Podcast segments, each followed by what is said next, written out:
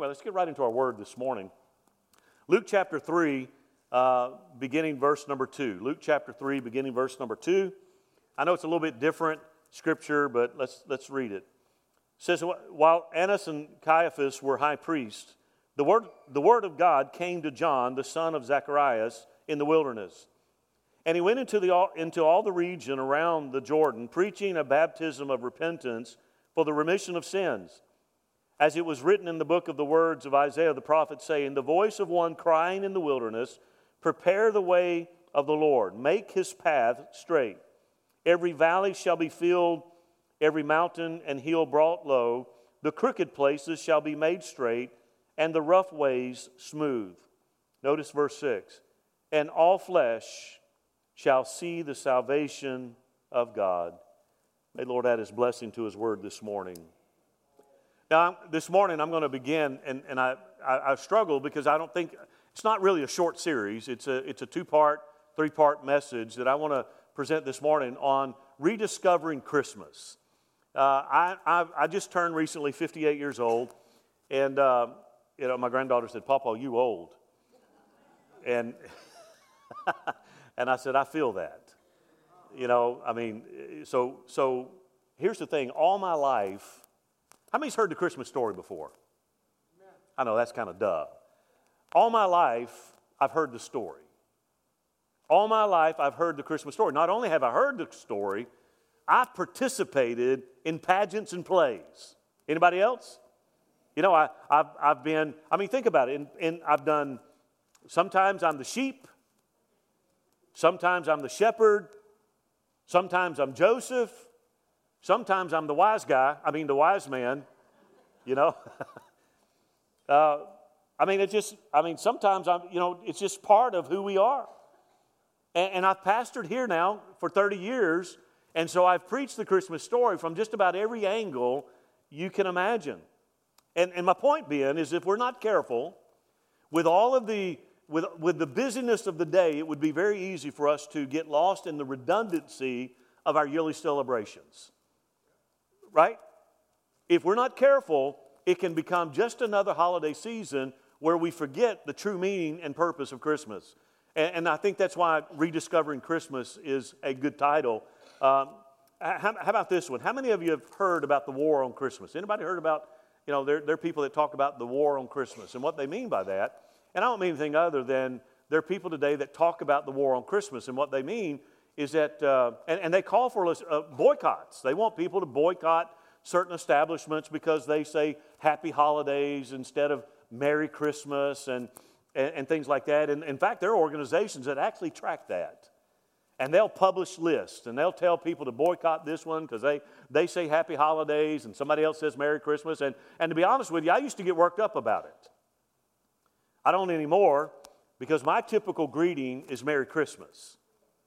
It does not matter what type of greeting I'm given during this time of year, I'm going to say Merry Christmas. That's who I am. And my intent is not to be antagonistic.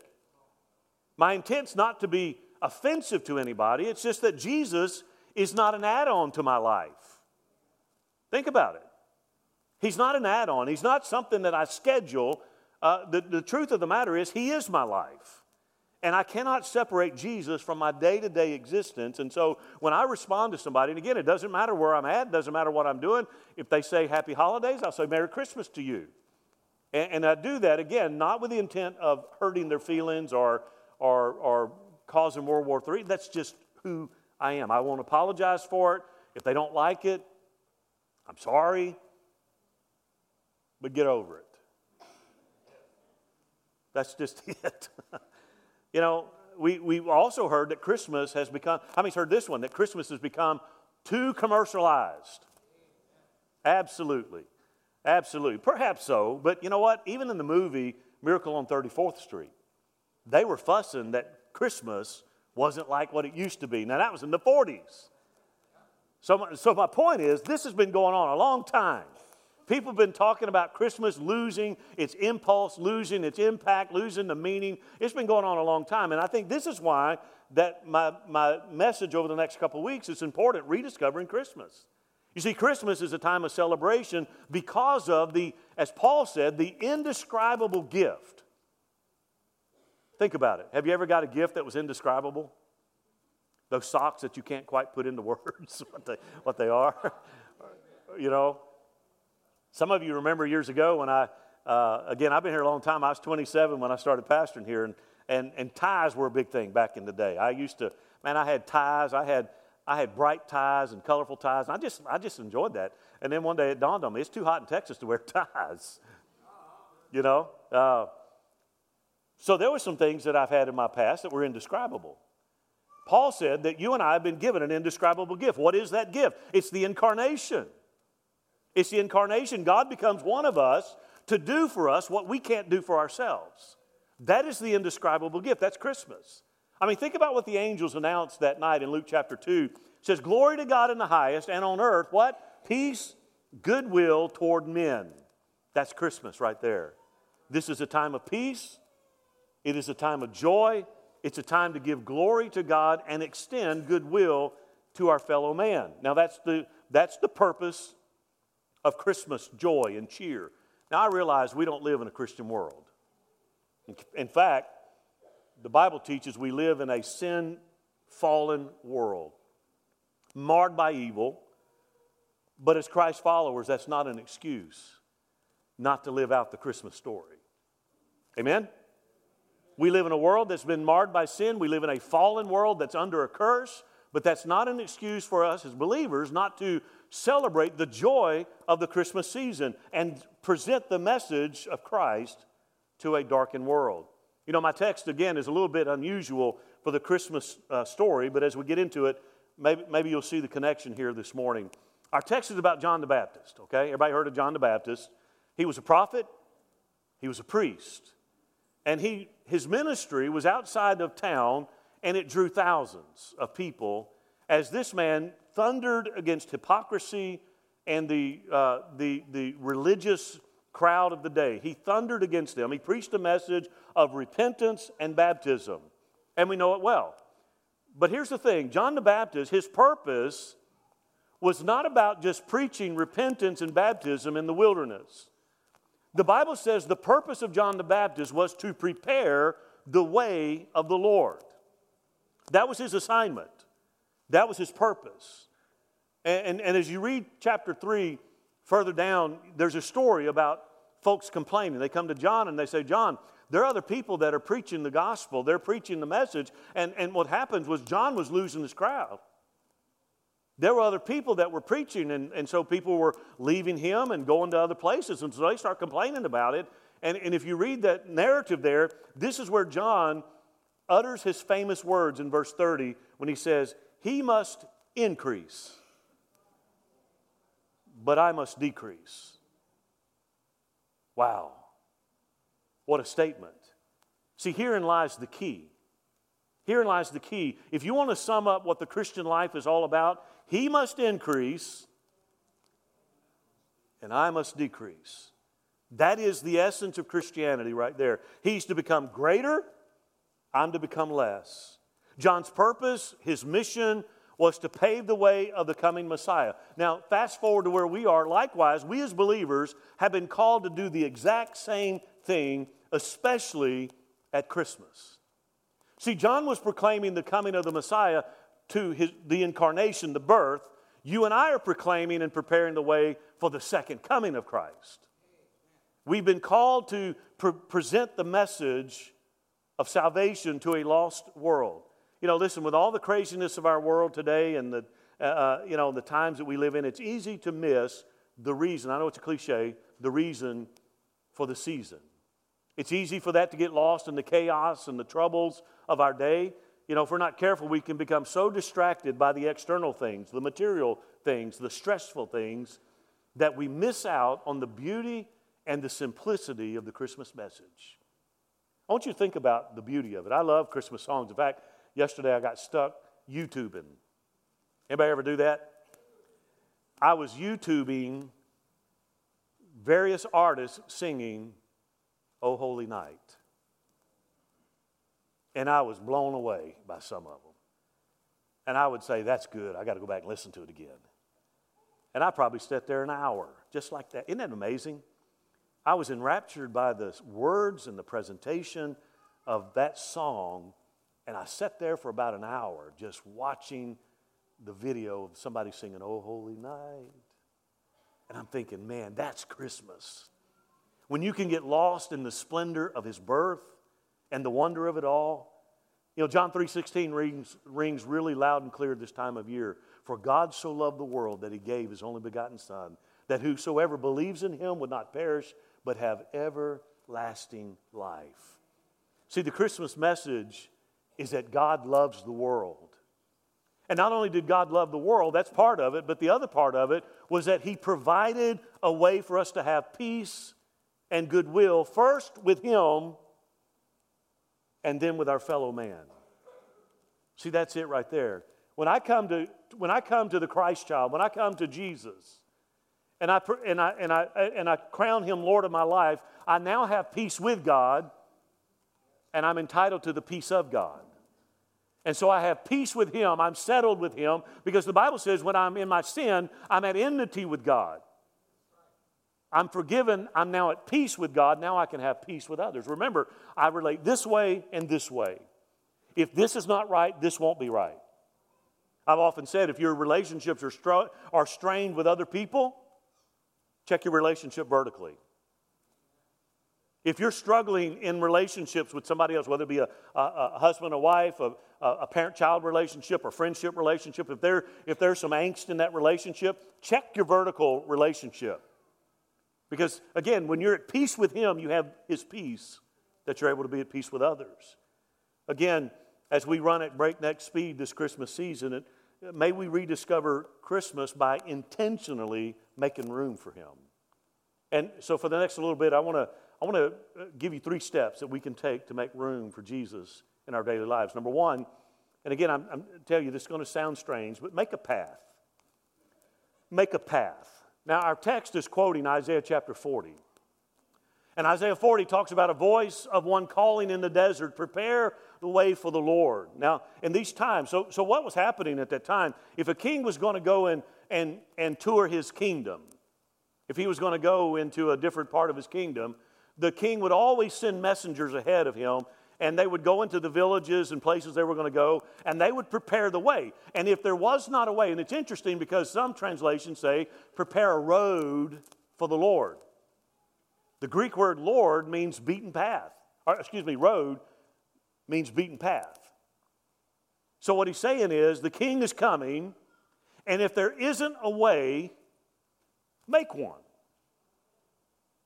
Beat a path if necessary, but make a way for the king because he's coming. Kind of gives you a little bit of insight on that. Hey, I grew up in South Alabama, okay? I'm an Alabama boy. Obviously, you wouldn't know that, but uh, uh, I grew up in Mobile. Uh, we grew up in West Mobile. Anybody know where Mobile is? Anybody ever been to Mobile? Other than going through the tunnel on I 10 going to Florida? um, so I grew up in West Mobile, and in fact, only about two miles from the Mississippi state line. And when I was a kid growing up, we were surrounded by, I don't know the, the proper term would be forests, but we were, I called it woods. Uh, back in my time, there was a lot of forestry, there was a lot of paper mill companies, you know, that would uh, go out and they would harvest the trees and, and they would use them pulp, pulp wood and things like that. And so we had thousands of acres of land. It's not like that anymore. It's kind of like driving up the toll road. Every piece of vacant land's got dirt turning over on it now to build apartments and houses. But anyway, that's a different gripe. Um, so, so when I was a kid, though, I would hunt. I, my love for the outdoors came because I grew up in that in that place. We had a we had a again. My dad said it was a garden. We had a farm, and so I grew up as a kid. I can remember many times going out in those woods with my with my gun, and I was hunting rabbits. I had to be very very quiet because I was hunting rabbits, you know. And, and, and I would go all over those woods. And I did that for years. And you know, the interesting thing, what I found out was the more, uh, the more time, and over a period of time, you know what started happening? I started making, we call them a trail. I started making trails. I had walked those patterns. I, would, I had walked those, those woods so much that I literally was beating a path wherever I went. So, so if you ever got lost in the woods, find my trail because my trail always led me home. That's kind of the idea here that we are to lead people, make a path for them. You know, if I have to beat one, beat a path. Make, and again, after some time, uh, uh, you could tell the path that I normally took because, again, I would beat the path. That's what he's telling us to do. Again, what does this have to do with Christmas? Well, I think we need to beat the path to some of those around us who are hurting. That, that to me is what Christmas is all about. Remember, the message was good tidings of great what? Joy. To whom? To all people. That's important. Because there's some people today that live as though they feel like they don't deserve the good tidings of great joy. There are people today that are living with guilt and shame and disappointment, and they feel like they don't have a right to ask for the joy. But he said it's good tidings of great joy to all people. That's all that's the only way it categorizes all people. You know, so again, his birth is to bring great joy to all people, and yet you and I are surrounded by people today that joy has passed them by. They do not have joy. You know, we are worried, you know, we're worrisome people. We're worried and burdened about many things, and joy has passed us by. What do we do this Christmas season? I want to make room. I need to make room to beat a path to those around us in need. You know, Jesus even said, if you give a cup of water in my name, what did he say? You've done it to me. If you serve somebody in my name, you have done that to me. It's like giving it to him personally. And, uh, you know, look for those who have a tough time, make a path to them. You know, we're surrounded by people that are carrying the baggage of yesterday's failures and disappointments. Again, if I were to, uh, you know, in that need, the need to shine right now is greater, probably, I, I say it, than it's ever been before. There are people today that are suffering, they're hurting, they're living in darkness. And just like in that day, those who dwell in darkness have seen a great light. We make a path to them, we shine the light of Jesus. The Christmas message is hope and joy. The light came to those dwelling in darkness. Think about it to the mom that feels like she's a failure, beat a path to her. To the father that feels unworthy, beat a path to him. To the woman that went through a nasty divorce and still reeling from the emotional trauma, beat a path to her. To the father who whose wife walked out on him, beat a path to him. To the teenager who feels like she's un, he or she's unwanted and a burden to everybody, beat a path to them. To that single parent that wonders why they're not good enough, beat a path to them. To the elderly man or the elderly woman who feels like no one really cares, beat a path to them. That's how we rediscover Christmas. The Christmas message was good tidings of great joy to all people. Beat a path to those who are hurting and share the love of Christ. You know, our society is so divided today. Friendly, how many notice that friendliness no longer exists in the level that we are maybe accustomed to? It's a sad thing. I mean, think about it. We, we, we, we go into the garage, get in our car, we back out of our garage, shut the door, go to our destination, get out, do our business, get back in the car, drive into our garage, and shut the door and right back into the house. That's a typical lifestyle today. Good tidings of great joy to all people. Be the path to those who are hurting today and share the love of Christ. This, this Christmas season, rediscover the joy of Christmas and beat a path, make a path, prepare the way to shine in the darkness of those people around us. You never know the people that you come in contact with every day. The second thing is the second step would be not only make a path, but make it straight. Again, Isaiah 40 gives us, again, that's the, our text this morning, and it says, Every valley shall be filled in, every mountain and every hill made low. The crooked roads shall become straight, the rough ways smooth. I don't know about you, but that's pretty promising to me. You got to look at what those words mean. You see, life can be tough. How many's figured that out yet? life can be tough, and, and this time of year, tough times are magnified. They're magnified. I, am not saying that tough times don't, don't exist in, the, in, in all the other 11 months, but there's something about the 12th month that we, we notice it more. We, we hear about it more. I've heard about a dad who was asked to describe Christmas. And the two words that he used were this panic and guilt. That's how he described Christmas. And, and he elaborated. And he said, he said, panic because I don't know how to provide a good Christmas for my children, the money is just not there. And then guilt, because he wants to be a better provider for the family. He said, But I just don't measure up. Wow. That's one person.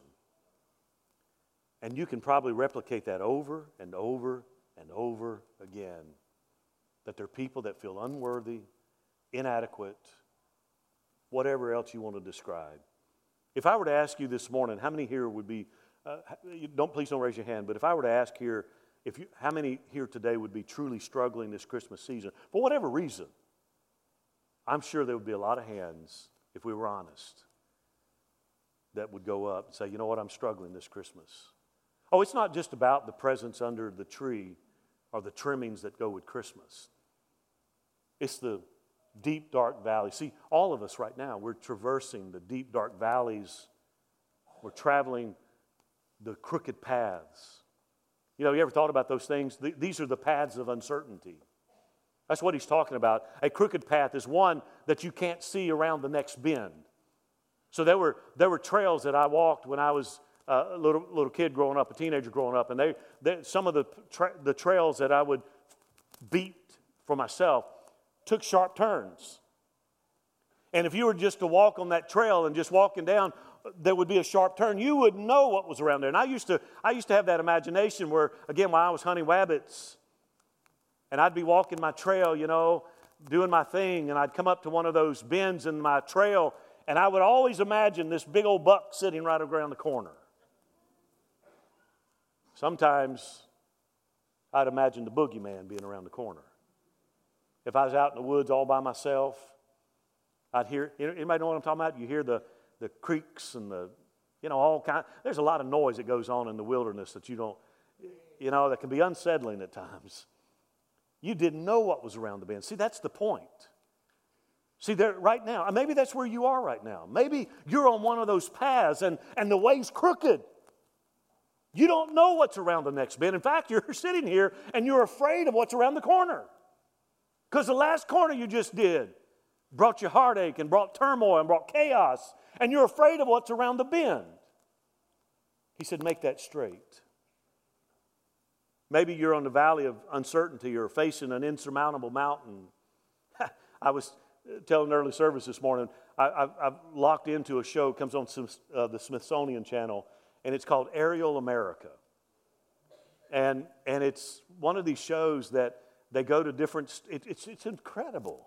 They go to different states and they show some of the highlights of the, the states and stuff. And I mean, it's it just fascinating to me. And, and I'm thinking back to the Lewis and Clark days, you know, so go back a long time.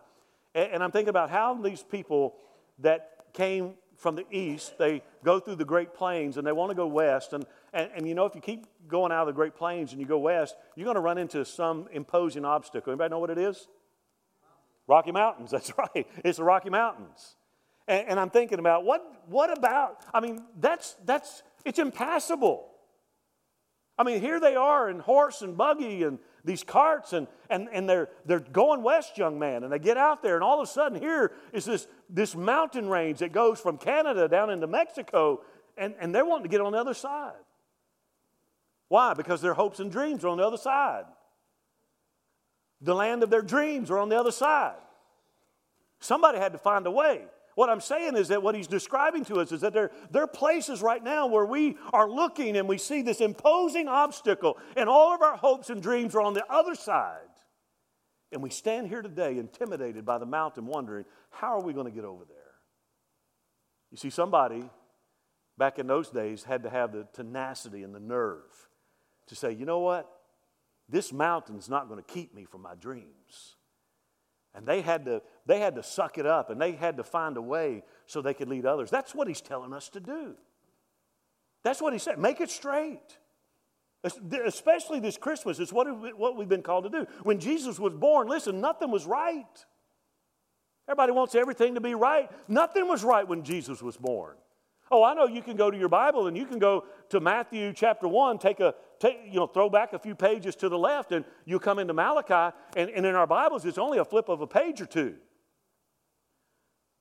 But in reality, that wasn't two pages, it was 400 years. For 400 years, there had been darkness. For 400 years, they had not been a, a prophet of God, and for 400 years, there had not been fresh manna from heaven. For 400 years, they, all they heard about was the dream of a Messiah. Probably to the point where they wondered if it was all folklore, make believe. But on that night, in the middle of the desert, again, at that time, nothing was right. The world was a mess. The government was a mess. Religion was a mess. Man wandered blindly through the darkness with no hope, very little hope for anything ever changing. But then, on that first Christmas, the darkness gave way to the light. In fact, the Bible says a great light shone about them. See, that's Christmas. My prayer is that this Christmas season, if you're in the darkness, may His light shine brighter than it's ever been before. I remember some years ago, uh, we did an experiment here in this church. We turned, I had everybody turn all the lights out, and I held up a single candle. Now, we have no windows in this building, so it's dark. It's dark. And if you go up behind the balcony there in some of those rooms up on the backside, you can't see your hand in front of your face. It's that dark. You know what I discovered when we did that? I started to do it this morning, but is that in a building as as, as big as and voluminous as this building is, in pitch darkness, one light gives off a whole lot of light. Just a little light.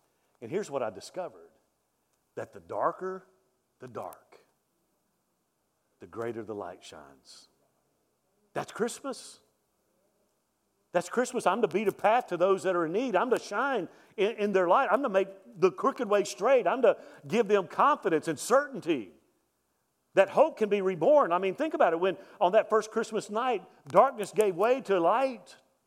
Angelic and angelicers, angelic messengers came with a message and they announced the birth of a, of a prince. And it wasn't just any prince, it was the Prince of Peace. In a world of Roman subjugation, chaos and turmoil, and the darkness of 400 years, peace came. You know what that tells me? It tells me that, you know, because when Jesus was born, they still were in subjugation. They still had to deal with Roman tyranny, but they had the Prince of Peace. What I'm saying is that this Christmas season, if I'm going to rediscover the, the, the, the message of Christmas, it's not the absence of my heartaches and my problems. I, I, listen, I believe that with one, one snap of his finger, one breath of his nostril, everything can change because Jesus makes all the difference. But I also believe in the middle of my storms, when the wind continues to blow and the waves continue to batter, I can have an inner tranquility, an inner peace that everything's okay. That's what's happening right here. Make things straight for people. All around us are people that are struggling right now. Make a, make, make a path to those who are wandering in darkness and despair and shine the light to straighten the crooked paths so they can walk with certainty. Help them bring down the mountains of impossibility and lead them through the deep, dark valleys. That's what the Christmas message is all about. Those who have dwelt in darkness have seen a great light. Listen, if you're trapped out in the wilderness, you know, I was in the military, we, we used to do, uh, for whatever reason, they enjoy doing blackout exercises. And, and uh, you know, you, it, it's interesting because it's amazing how God created our bodies. Because if you have the absence of light, it's amazing how your eyeballs adjust to be able to see things in the dark. I remember one time we were, can I share this story with you? I got to hurry up. We're doing a nighttime exercise in Louisiana. Uh, Louisiana is known as a free range state, okay? So that means that animals can wander wherever they want to go. And, and, so we're out on this range doing, doing night exercises, and, you know, I got C 130s buzzing above me, and helicopters around, and we're driving down this road, and we're in blackout conditions, so it means we can't use the headlights. We have a little pin light on the front corner of our vehicle. And it was just enough to reflect off of different colors. And I'm driving along in the middle of the night, and all of a sudden I see a reflection. And it caught my attention just like that, and I slammed on the brakes. And when I got out, it was a big old white cow that had laid down in the middle of the road. And I thought, boy, it would be helpful if I could turn my lights on. and, I, and I think sometimes, sometimes we, the light comes on and we see. That's what it means to make a path, to make a path and to make it straight. Take those paths of uncertainty, those, those, those improbable, impassable mountains and obstacles, bring them down. There's hope. See, that's what happened. The birth of Jesus changed everything. He came into the world that was troubled and problem, filled with problems, and He shone His light. As you and I rediscover Christmas, may we rediscover that light still drives out darkness. It works. Don't believe me? Go home today. Get in your bedroom, your bathroom, turn the light out. Turn the light on in the other room, open the door. What happens? Does the darkness rush out and squelch the light?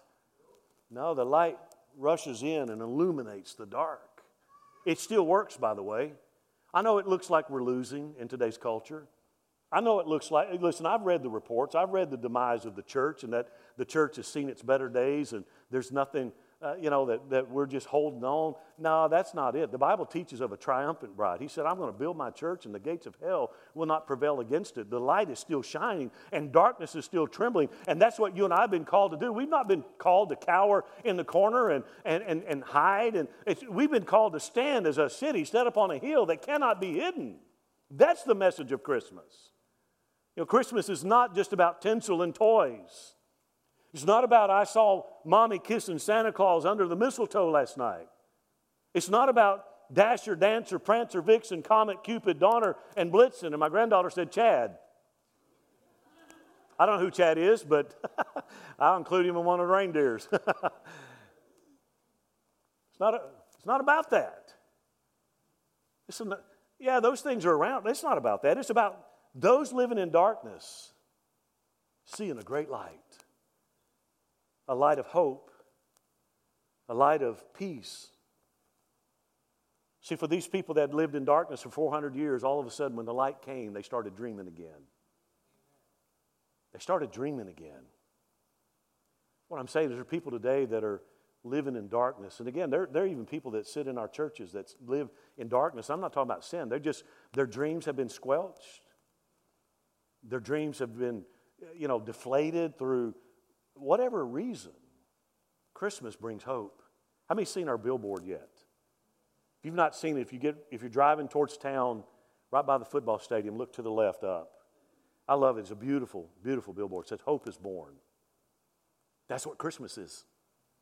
It's hope. It's hope that I can dream again. It's hope that I can see visions and dream dreams and have a future. You know, make room for Jesus. Make a path for his for, for him to other people who are still in darkness. Shine. Make things straight who, for those who are living in uncertainty. And the last one is this, and I've talked about it, but shine. Shine. The Bible says we're not to, we used to sing a song when we were kids. Anybody remember this song? This little light of mine, I'm going to let it shine. This little light of mine, I'm going to let it shine. Hide it under a bushel? No, see, you know it too. You sang the same song. Won't let Satan? Yeah, I'm going to let it shine. Do it. Shine. Our text says all mankind will see God's salvation. That's the story of Christmas. Amen. That's the story of Christmas. It's not a story of condemnation. It's not a story of judgment. It's not a story of punishment. I quoted earlier John 3:16. My granddaughter comes in the other day, says, "Papa, do you know John 3:16?" She's learning scripture. I said, "Yes, ma'am, I do." So I rattled it off and I said, "Well, now let me ask you, do you know John 3:17?" She kind of looked at me with like, three, there's a 17? For God so loved the world that he gave his only begotten Son, that whoever Whosoever believes in him will not perish but have everlasting life. For God sent not his Son into the world to condemn the world, but that the world through him might be saved. You see that? that? That's the purpose of Christmas right there. The essence of Christmas is that a Savior is born. God didn't send His Son into the world to condemn, to judge, to punish. God sent His Son into the world so that through Him the world might be saved. That's why through that, throughout the scripture, whosoever will, let him come and drink of the waters of life freely. That's what we've been called to shine and declare the message of Jesus. The truth is to be, to be shown about those who are living in darkness. We shine this truth to the downtrodden, to the outcast, to the rejects, and to the undesirables. It is a message of hope to those who have no hope. You know what? But it's also a message to the haves, the elites, the privileged and the favored. From the White House to the outhouse, the message is to shine. I shared this with the service, I'll do it again. Some of you remember years ago, I don't remember how many years ago, but I, I asked for volunteers. I said, I need 10 volunteers. I didn't tell you what, I didn't say what it was. I said, I just need somebody, I just need 10 people that will volunteer to help me out on something. That's a brave ask. I said, come on up here and meet me on the stage. I had 10 people, it may have been more than that, but I, I, I know it was at least 10. I had 10 people come in line right up here. And I took out 10 $100 bills. Anybody remember that now? And I walked and I gave each one $100. And I said, Now here's the thing that's not your money. I said, That's not for you to run to McDonald's. That's not for you to take the family out to eat. I said, That's not your money. That's God's money. I said, this week, and I don't want you to do it today. Anybody can get rid of $100 in a day, right? I mean, you can do that in a moment. I said, that, I said, what I want you to do is I want you to pray. And I want you to ask God to lead you because I truly believe that if I that my steps are ordered of the Lord. And I said, I, I want you to go out this week prayerfully. And I want you to listen to that still small voice that's on the inside. And I said, sometime during this week, God's going to tell you this is the one. And I said, Now I want you to take that $100 bill and I want you to go up to him and say, You know what? I feel like the Lord wants me to bless you this Christmas with this. They did that and they came back. What a beautiful service. There were stories, I mean, that would make you just bawl. How God led people that week. I even had the staff get in on it, had the staff go, and, and, and for me, uh, I, you know, I did. I'm not going to ask somebody to do something I'm not willing to do. So I went out. And, and I took one day and I started driving all over Cleveland. And I'm saying, God, speak to me. speak to me. I want to tell me. So I'm, i mean, I'd literally drive all over Cleveland looking for somebody th- that He wants me to give that money to. I go to HEB. I walk around HEB. I walk around it. I walk around. It, I walk around it so many. I walk around it so many times that they finally come up to me and say, "Sir, can we help you find something?" I mean, I'm looking, I'm looking down the aisles, I'm walking in the vegetable section, I'm hanging out by the bacon. And I'm not finding, I, th- there's nothing. I don't, I'm like, God, I, I know there's somebody out here. So what do I do? Well, I get in my car and I come back and I go to Walmart. They need G. Um, anyway. Uh, So I do the same thing. I go into Walmart and I walk around probably two or three times and I'm looking. So, so on my way into Walmart, I pass a lady who, at this time of year, we know the Salvation Army has their bell ringers out there and their, their, their pots. And so I pass her and she greets me and says, Merry Christmas. I say, Merry Christmas. And I walk on in and I do my laps. I do a couple, hey, I got my steps in that day, I promise you. I walk around Walmart two or three times looking and prayerfully saying, God, show me the person that this $100 is to go to. And I'm not finding anybody. I'm not, I'm not having a witness of my spirit. And just a moment, I hear this faint ringing of the bell. And I thought, okay. It was cold that day, very cold actually. So I go back out there to where this lady is that had greeted me, and I said, ma'am, I said, can, you, can, I, can I ask you something? I said, how, how, how did you come about ringing a bell for Salvation Army? Now, through my disaster work that I've done for the last 10, 12 years, I've worked with Salvation Army on tons of disaster relief efforts that we, we've been a part of. I said, How did you become part of this? How did you end up ringing a bell? And so she starts telling me her story. She, she had come to visit, her and her husband had come to visit, uh, if I remember correctly, family, uh, and their car blew up. Now, I don't know what she meant by that, but their car blew up, and they had no transportation. She said, We're homeless. We ended up connecting with Salvation Army. Uh, we stay in their shelter, and they let us come and ring the bell, and we get some money. We, they pay us a little bit to do this. I said, Interesting. I said, So what is it that you're. She said, We're trying. My husband also does the same thing. He's at another store. And we're trying to save up enough money to get the car fixed so that we can get back to home. We miss home. We've been, at that time, they'd been there a couple months. Said, We really want to get home, but right now we just really don't have much of an option. And I said, Okay. So I reached in my pocket and I put, pulled out that $100 bill and I said, Ma'am, I said, I knew when I passed you, I said, there was something that kind of, you know, my spirit. But I ignored it because they're just ringing a bell for charity. Nothing wrong with that. I said, but I feel like the Lord wants me to give this to you. I said, this is not for your bucket. I said, I don't know how to go, I don't know what the protocol is for that. I said, but I want you to take this. This is for you, your family. And I said, I want you to have a Merry Christmas. You know what she does? She starts bawling. It's cold outside. And I said, ma'am, don't cry because your tears are going to freeze on your face. I, I'm not saying that for any attaboys. I'm saying that it's amazing when we shine into someone else's darkness what you begin to see and what they see. I don't, Angel, are you in the building? Okay, I don't see her this morning. I, am going to say this too, and Angel, if you're watching, thank you. A few weeks ago, about three weeks ago, four weeks ago, I went and sat down and got my hair cut. Don't have much of it to cut anymore. I told her, I said, when it, when it gets to a point, I said, then I'm just going to have you buzz it. uh, got, to have a, got into a conversation, just kind of sharing with me what's going on. She was looking for church. I said, why don't you come with me to church? She said, I'll, I'll do that. She came that Sunday. I said, come back next week. And I said, we'll go to lunch. So my family, we took her out to lunch. The next week, three weeks. The next week, she came and brought somebody. My whole point is this this Christmas is an opportune time to shine into somebody's life.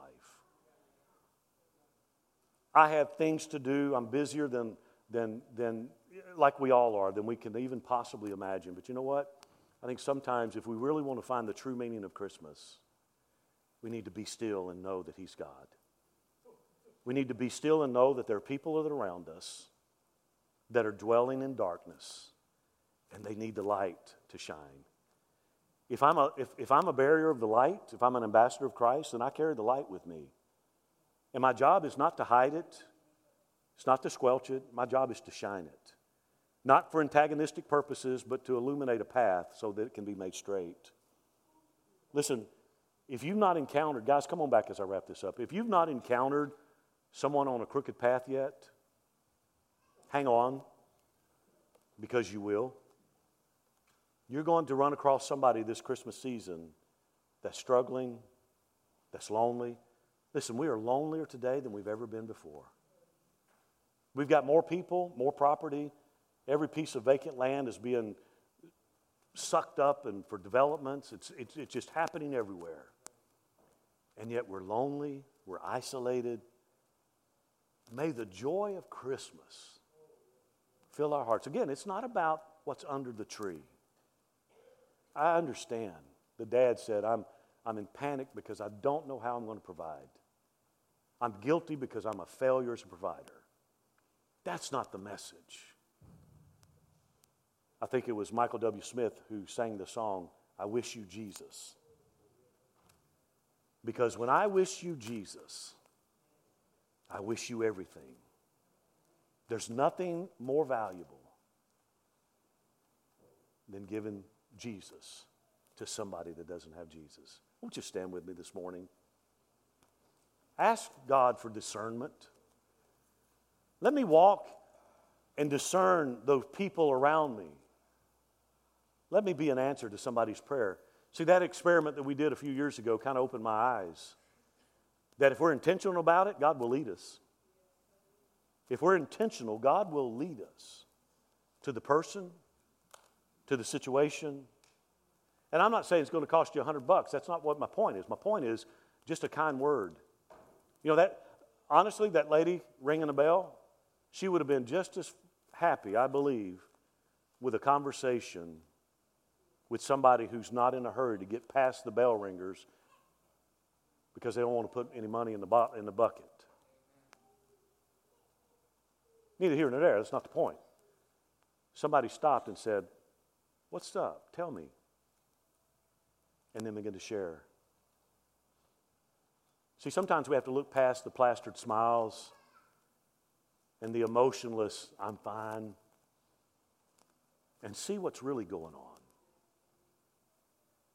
See what's really going on. My prayer is Jesus, become greater in my life and let me become lesser. You increase and let me decrease. Not only that, help me make a path for others. Help me to beat a path to and straighten out the ways and to bring down the mountains of opposition and the crooked paths that they're on that bring uncertainty. Help me to make those things straight by shining the joy of the season. As I close this morning, one of the things that I find about the Christmas season is that there are people, they're believers that struggle during this time of year as well because we lose the joy of the holidays, the season. So, my prayer this, with this series over the next couple weeks is God, restore the joy of Christmas. Again, what, uh, I, some years ago, you know, you've heard me talk about this. I told my family, I don't want stuff, I want memories.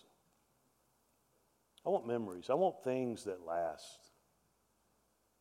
You know, you give me a trinket and that trinket's broke in a month, a year, or it's misplaced and I know I have it, but I can't find it, so I'll go buy another one. I want something that lasts more than that. I want to break bread of communion with my church family. I want to worship. I want to, I want to empower the body to do ministry like they've never done before. I want to see people find the joy of serving others. That's Christmas. As they sing this morning, maybe you're here today and say, you know what, Pastor, I, I'm on that crooked way. I'm on that crooked path. There's some, there's some bends that I'm uncertain about. I don't know what's around the corner. I, the last corner I, I, I, I traversed was not good. It brought heartache and disappointment. And I'm quite apprehensive about this next corner. Maybe you're standing there and you're facing a mountain of opposition and obstacles in front of you, and you say, Pastor, all my dreams are over there, but I'm stuck right here. How do I get there? See, the Christmas message is He came. He came to bring hope. Again, to that family, that wife that went through a divorce and is reeling from pain, that husband that's wife's left who's reeling from pain, that teenage teenager that feels unwanted and unworthy, he came for that. He came for that. Those who dwell in darkness have seen a great light. Let that light shine and let it shine in you. So, as they sing this morning, if you need prayer today, again, I, whether you're first time here, maybe this is your millionth time here, doesn't matter. If you're here today, say, Pastor, I could use some prayer. I'm struggling this holiday season. I want the Christ of Christmas to shine once again in my life. I want Him to illuminate my path, make it straight, give me the joy. While they sing, would you come and would you let us pray with you this morning? Don't hurt. Don't hurt by yourself. Don't think that you're the only one. You have to muscle it and pull yourself up by your own bootstraps. Don't do that. Let somebody stand with you and pray.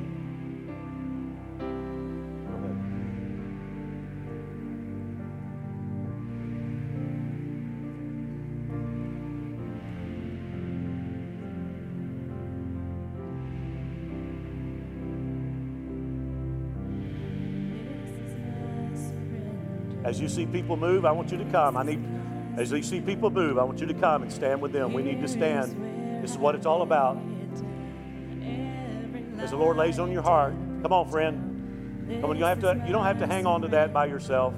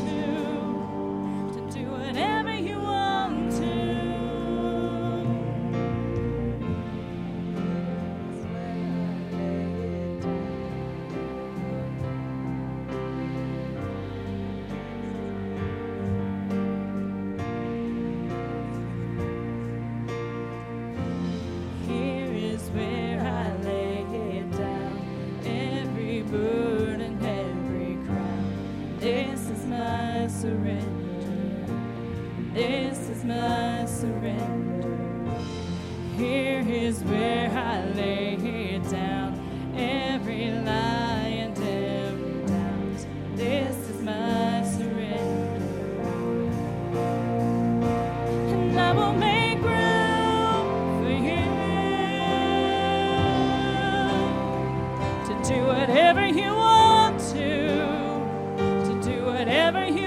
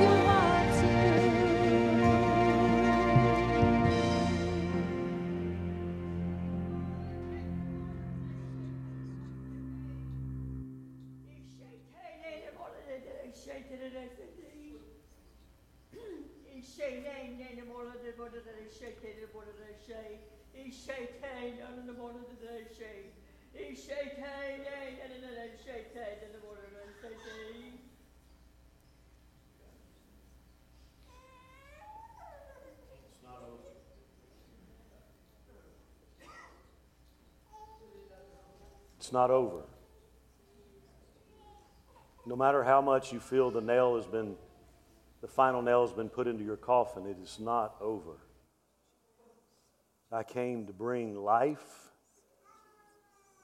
to bring hope, to bring peace, to bring joy.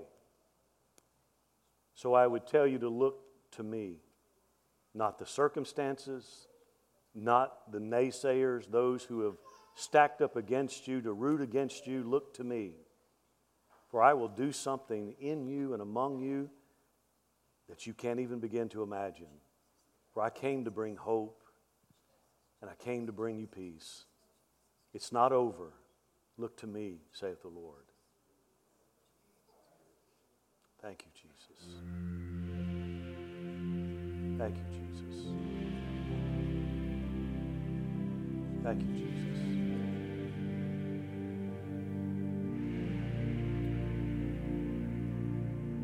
Your guest here this morning, he's heard a message of tongues and interpretation as Paul writes about in 1 Corinthians 12 and 14. Ministry gifts that are given to the body of Christ to edify and to build and to strengthen. And I just want to close with this prayer. If you're here today, please bow with me just for a moment because I want this to be a very private, a very private, personal time. If you're here today, say, Pastor, Everything around me said it's over. Everything around me said that it's done, it's finished. But I want to claim the word of the Lord this morning. That that final that nail that final nail is not in the coffin. That the death sentence has not been given. I'm going to hope in him with nobody looking around, if that's you this morning, say, Pastor, you know what? I'm, I'm facing things right now and it appears to be dead and final. Let hope be born again in my life today. Maybe it's your health, maybe it's your marriage, maybe it's your finances, maybe it's your job. That's you this morning, nobody looking around, just slip your hand up say, Pastor, pray for me. I want to hang on to the word of the Lord. It's not over, it's not done. It's not finished. Father, today, thank you that you are mindful of our situation and our circumstance. Thank you that you would get, use gifts of the Spirit to speak to us, to challenge us, not to give up, not to wave the white flag, not to cry, quit. Lord, today I pray for the hands that went up in the building, maybe those online this morning. Lord, maybe they're facing those insurmountable odds. Maybe they're in the midst of situations right now that it looks not promising, it looks gloomy. Lord, this Christmas time, let hope be reborn. Lord, those that are in darkness, may they see your light and may hope penetrate that darkness. And Lord, what you did then, do now restore dreams and visions. Lord, your call is without repentance. I pray, Father, for those who feel so unworthy today, that struggle because of circumstances that happened to them in the past. Lord, free them of that bondage today, Lord, and bring healing to them. Heal their emotions, heal their minds. Lord, restore their purpose. Lord, restore their destiny today, Lord. They've been robbed by the enemy too long. Lord, let hope be reborn today as we rediscover Christmas and the joy. Lord, it's not done. And Lord, we'll walk as long as we have breath. Lord, we'll keep fighting another day. Lead us to that promised land. Lead us to our dreams and our visions. Now, Father, take us out of here, I pray. Give us a great day. May we walk in victory, Lord, regardless of what's going on around us. Lord, you come as the Prince of Peace into our turmoil and into our trouble. Lord, I speak blessings and favor over each person here. I thank you for what you're going to do as we rediscover Christmas. I ask it now in the mighty name of Jesus. We all said, Amen. Amen. Angel, can I see you just a moment?